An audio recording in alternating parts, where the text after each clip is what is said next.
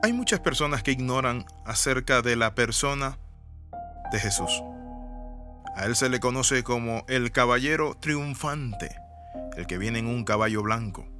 Pero antes de venir en un caballo blanco, fue el cordero inmolado. Bienvenido a este devocional titulado El Caballero de la Cruz.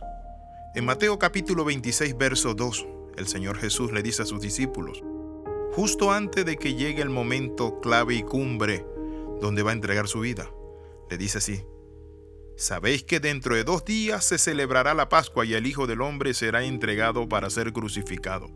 Se lo está advirtiendo. Ellos no saben lo que está tramando el enemigo, pero también lo que está tramando el hombre, los religiosos. La pregunta que yo le hago a cada uno de ustedes es, ¿imagina usted cómo se siente un gran general antes de una batalla?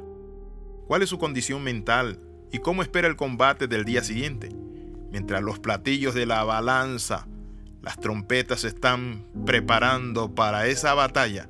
¿Cómo se comporta? Uno quisiera conocer la condición del corazón del prójimo ante la inminencia de una gran prueba, pero nuestro Señor Jesucristo se está preparando para enfrentar al hombre con toda su rudeza, al enemigo, al pecado, al mundo y a cuadrillas de demonios que iban a estar alrededor de él. Alguien tiene que someterse a esta situación y es nuestro Señor Jesucristo. Es entregar y poner su vida. Alguien dijo que si una persona tiene una operación delicada, ¿cómo se puede apoyar a esa persona que se va a someter al bisturí del cirujano y del peligro que conlleva una operación? ¿Cómo actuar ante el peligro de morir y pasar antes por ser un, hombre santo, justo, pasar por un momento donde serías tratado como un delincuente, peor que un terrorista, y oír que el pueblo pide algo? Y es que te crucifiquen. Pero nuestro Señor Jesucristo sabía todo eso. Él sabía que iba a ser expuesto, Él era el Cordero. Ahora, ¿cómo será saber que dos días te vas a enfrentar a un hecho doloroso, descrito proféticamente donde hay una serie de factores envueltos? Una palabra profética, descripciones del profeta Isaías que dijo que iba a ser desfigurado, iba a ser flagelado, y Jesús sabía todo esto. ¿Cómo anticipar, mi amigo, ese gran evento? Eso nos muestra a nosotros de que Jesús no es cualquier persona. Es el Hijo de Dios, es el amante Hijo de Dios, el cual nos amó. Por eso Él dijo, no hay mayor amor que este que uno ponga su vida por sus amigos. Él estaba dispuesto a poner su vida por sus amigos. Un día le dijo a los discípulos, ya no le llamaré siervo, porque el siervo no sabe lo que hace su Señor. Justamente un día miércoles, cuatro días, mi amigo, de la fiesta de la Pascua. Estaban allí los discípulos y fueron al aposento alto con nuestro Señor Jesucristo. Y Él en el aposento alto le comparte esa cena, pero también lava sus pies. Hoy quiero hablarle de esto, acerca de ese gran capitán, de ese gran general de nuestra salvación. El grandioso sacrificio conducido al altar en que su sangre está a punto de ser derramada. ¿Cómo se comporta? ¿No pudiera haber hecho algo para evitar ese trago amargo? Bien lo pudo haber hecho, pero él dijo, Padre, Padre, no se haga como yo quiera. Si es posible, pasa de mí esta copa, pero no se haga como yo quiera. Es el amor lo que mueve a Cristo. Y es el amor hacia ti y hacia mí.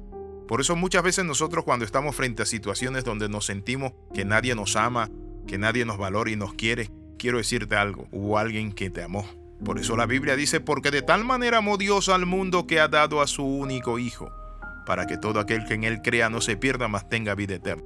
Yo quiero que tú tomes esa palabra y diga, porque de tal manera amó Dios a Eduardo, a Gerardo, a Maynor, a Fran, a Judith, a Julieta, a Ana, que ha dado a su único Hijo para que todo aquel que en Él crea no se pierda. Jesús era el Cordero inmolado. ¿Qué es el Cordero de Pascua? ¿De qué manera Jesús es nuestro Cordero Pascual?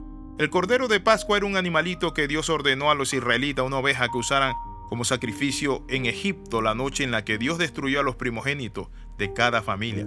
Era un cordero macho. Esta fue la última ofensiva con plaga que Dios lanzó contra Faraón. Llevó a Faraón a liberar a los israelitas de la esclavitud, pero Faraón, ¿saben qué? Tuvo que hacerlo con esta última, esta última acción de Dios. Y era el sacrificio del cordero pascual. Éxodo capítulo 11, versículo 1 y Éxodo capítulo 12 en adelante. Después de esta fatídica noche, Dios instruyó a los israelitas a observar la fiesta de la Pascua o Pesach, que significa en hebreo saltar, Y esto nos recuerda que el ángel pasó de largo o saltó la casa donde había sangre sobre sus dinteles, donde habían comido el cordero, para salvarle y cambiarle y transformarle. Por eso está en Éxodo capítulo 12, versículo 14. Dios instruyó a cada familia del pueblo israelita a seleccionar un cordero macho de un año sin defecto. Por eso dice en Éxodo 12, 5 que debía ser así, sin defecto. El jefe de la familia debía sacrificar el cordero al anochecer cuidando que no se rompiera ninguno de sus huesos y que tomaran esa sangre y la pusieran en los postes y en el dintel de la casa, porque se debía usar y comer el cordero. Ahora, ¿eso qué era? Era un símbolo de la salvación, de que cuando nosotros comemos de Cristo, sobre nuestra casa viene la salvación, pero también hay algo interesante, su sangre nos limpia de todo pecado. ¿Por qué debía comerse el cordero con hierbas amargas? Porque el sacrificio de Cristo iba a ser amargo. El cordero es aquel que limpia el pecado del mundo. ¿Por qué decimos que era una figura? Porque Juan el Bautista cuando vio a Jesús dijo, He aquí el Cordero que quita el pecado del mundo. Jesús es ese Cordero. El símbolo era en Éxodo, pero Jesús es el Cordero que quita el pecado del mundo. Mi amigo, mi hermano, en esta hora yo le invito para que usted abra su corazón y le diga Jesús, cámbiame, sálvame, límpiame de todos mis pecados. Oramos. Padre, en el nombre de Jesús reconozco, Señor Padre Santo, que el Cordero Pascual, que el General Eterno es Jesús, y Él me amó y se entregó por mí, Señor. En esta hora abro mi corazón y le recibo como mi único y suficiente Salvador. Por Jesucristo tu Hijo, amén y amén. Recuerda, comparte, comenta y crece. Bendiciones de lo alto, le saluda el pastor Alexis Ramos. Nos vemos en la próxima.